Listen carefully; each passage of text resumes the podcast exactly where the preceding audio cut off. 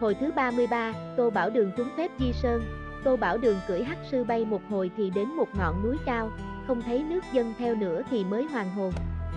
Tô Bảo Đường chợt nghe có tiếng chuông chùa từ xa vọng lại liền tạm đến, toan tính nghỉ tạm một đêm. Đi được một lúc thì trước mắt Tô Bảo Đường hiện ra một thiền viện, đề bốn chữ rõ ràng, tỳ khu thiền viện. Tô Bảo Đường cả mừng, nhớ đến một người bạn thân là phi bạc thiền sư thì định nhân cơ hội này hỏi thăm luôn, ngờ đâu thiền viện này toàn là nữ, chẳng có hòa thượng nào nên các sư cô nhất định không cho Tô Bảo Đường vào.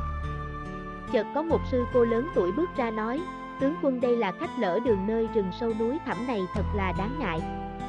Hiện trong chùa có một cái chuồng sắt lớn, nếu tướng quân chịu vào đó tạm trú thì chúng ta mới tránh được tiếng là chứa nam nhân. Tô Bảo Đường nghĩ thầm trong bụng có lẽ mấy sư cô sợ mình thừa cơ làm bậy nên mới phải đề phòng cẩn thận như thế. Dù có bất trắc đi nữa mình vẫn có thể hóa hào quang ra được nên bằng lòng ngay. Mấy sư cô liền ra phía sau khi một cái chuồng sắt đến, mời Tô Bảo Đường chui vào. Tô Bảo Đường đâu có biết sư cô ấn tuổi ấy chính là Phàn Lê Huê.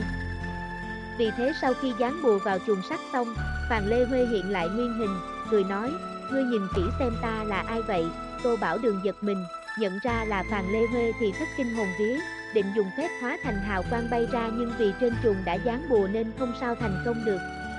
Tô Bảo Đường sợ quá xuống giọng năn nỉ nhưng Phàn Lê Huê chẳng động lòng, sai quân sĩ khiên chuồng sắt vất xuống Bắc Hải, bọn binh tôn tướng cá chợt thấy chuồng sắt ném xuống thì liền xuống lại khiên trình cho Bắc Hải Long Vương.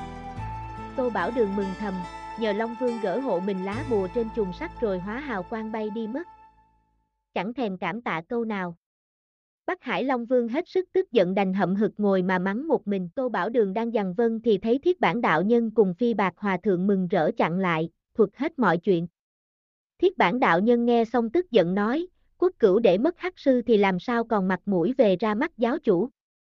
Hay hơn hết là nên đi cầu lý hành tôn sư, nhờ người đánh báo thù, lấy lại con hắc sư cho thì mới xong, Tô Bảo Đường bằng lòng, chia tay để hai người về ải, còn mình bay thẳng tới núi Bồng Lai. Trong khi Tô Bảo Đường bỏ đi thì quân mã nhà đường bắt đầu công phá ải khiến cho hãng Niêm Nhi vô cùng kinh hoảng. Chợt có quân sĩ chạy vào rằng có thiết bản đạo nhân và phi bạc hòa thượng đến xin ra mắt. Hãng Nhi Niêm cả mừng, cho mời vào ngay, hỏi xem có cách nào chống đỡ với quân đường được không, nghe vậy hai đạo nhân liền xin ra trận. Lưu Nhân và Lưu Thoại đang đốc thúc quân sĩ công phá thì chợt nghe có tiếng pháo nổ vang rồi có hai đạo nhân dẫn quân xông ra. Đang lúc gấp rút nên hai tướng chẳng thèm hỏi han danh tánh, lập tức múa thương xông lại đánh ngay. Phàn Lê Huê đứng trợ chiến, thấy hai đạo nhân đánh vài hiệp rồi quay ngửa bỏ chạy thì thất kinh vì biết thế nào cũng dùng tời tà phép.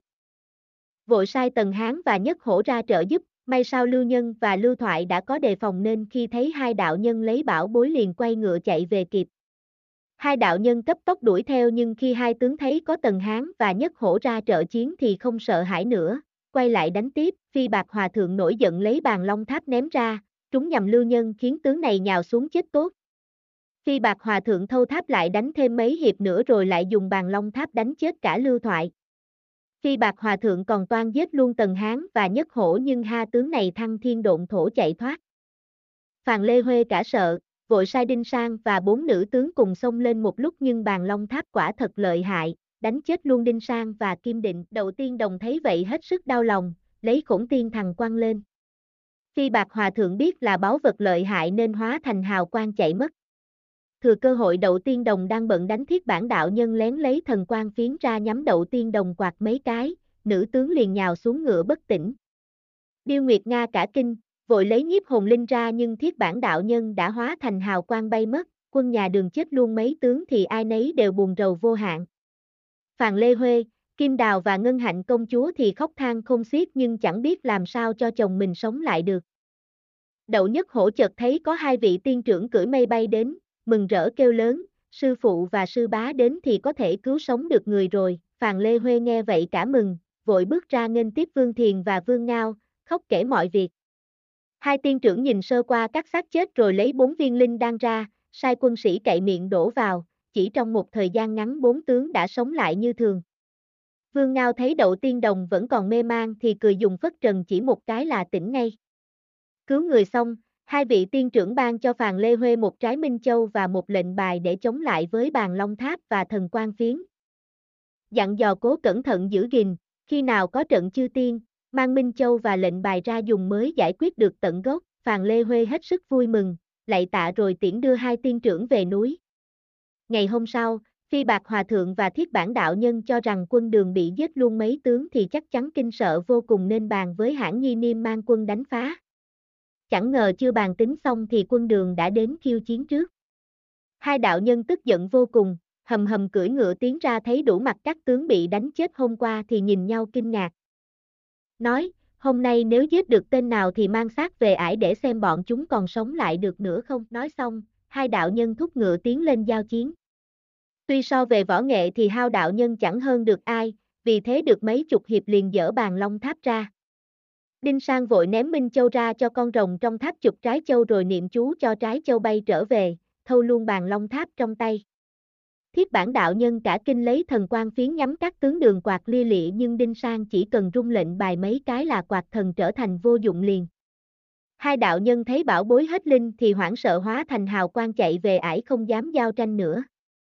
Trong khi ấy Tô Bảo Đường cũng đã đến núi Bồng Lai, vào động liên hoa ra mắt sư phụ là Lý Đạo Phù, khóc kể mọi việc.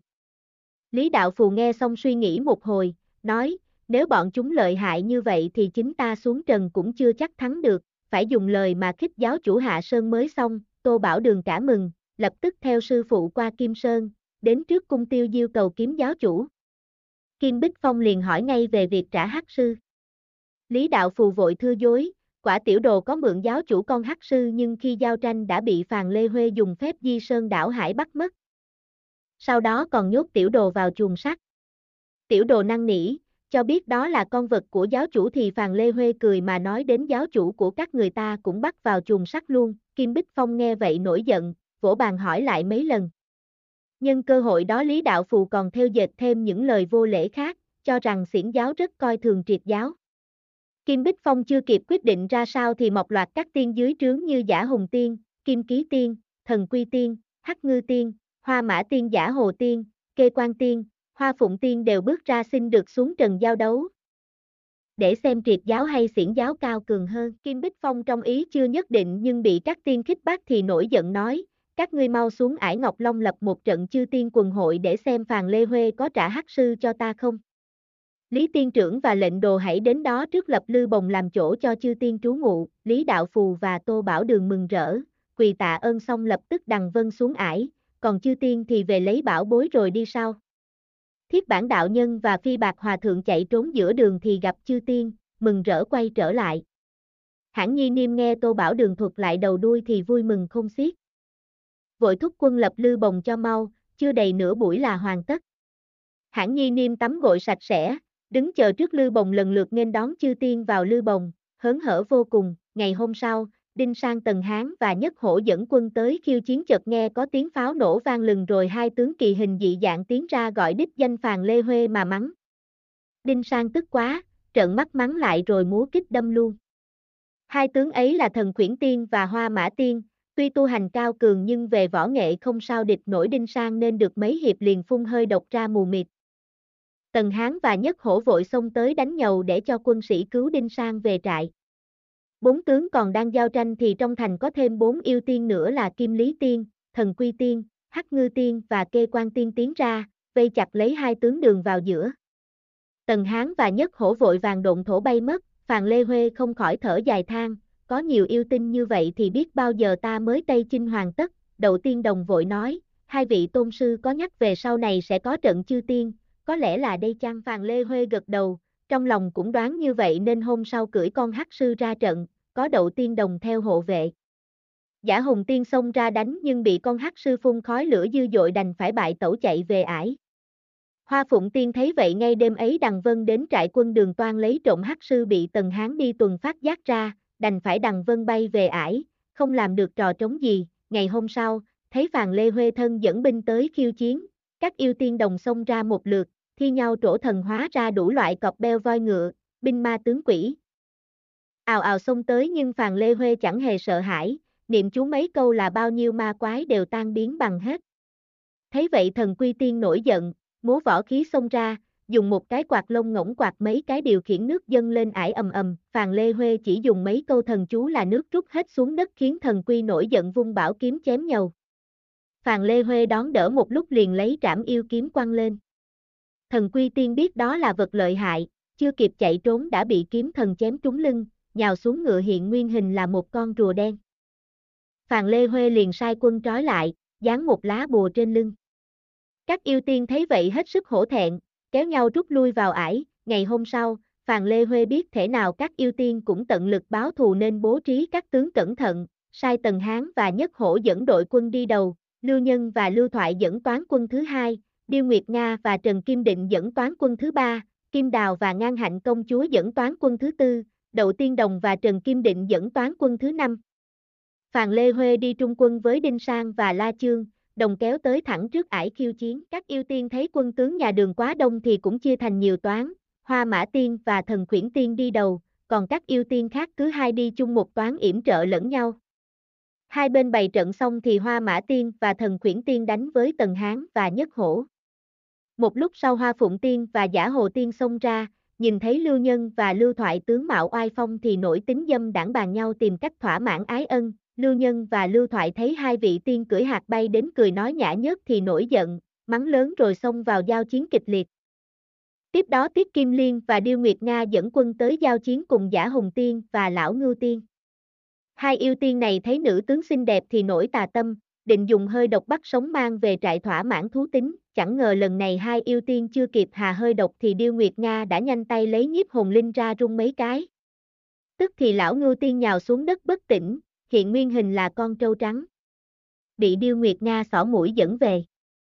Giả Hùng Tiên vội xông lại cứu bạn nhưng rốt cuộc cũng hiện nguyên hình là con gấu lớn, bị bắt sống một lượt. Khi ấy Kim Đào và Ngân Hạnh công chúa đang cùng Hắc Ngư Tiên và Kim Lý Tiên giao đấu. Hai yêu tiên này có hơi độc rất lợi hại khiến hai vị công chúa chúng phải liền hoa mắt nhức đầu, hầu như sắp ngất đi.